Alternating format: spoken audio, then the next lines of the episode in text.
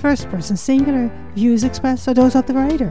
As a single person, Laurie Corn observed the odd behavior of married couples. I sit on a bench in the Del Mar lobby eating popcorn before the show. A middle-aged woman says to her husband, "You're buying popcorn? Won't it make you feel bad?" He smiles and answers, "I'll be okay. It's only a small, no butter." Staring into my deep, buttery, medium-sized bucket, I say to myself, yes, this is the banter of couples. How quaint. I wonder, is he henpecked, or is she a good wife simply looking after her husband, who maybe has serious digestive problems, all too familiar to her? Once partnership was the driving force, the art form of my life.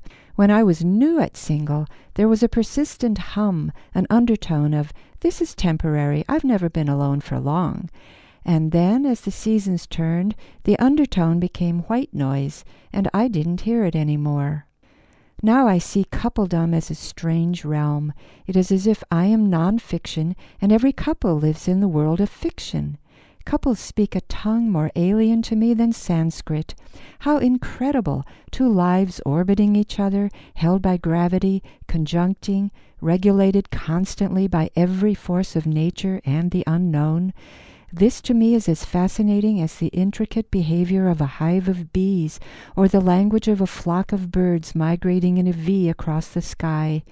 I'm thinking all this as I peer into my fathomless barrel of buttered popcorn. Laurie Corn is a writer living in Santa Cruz. If you would like to share your opinion or stories, send two hundred forty words to firstpersonsingular at k s k d dot org. This program was produced by Teresa Biola and Matilda Rand.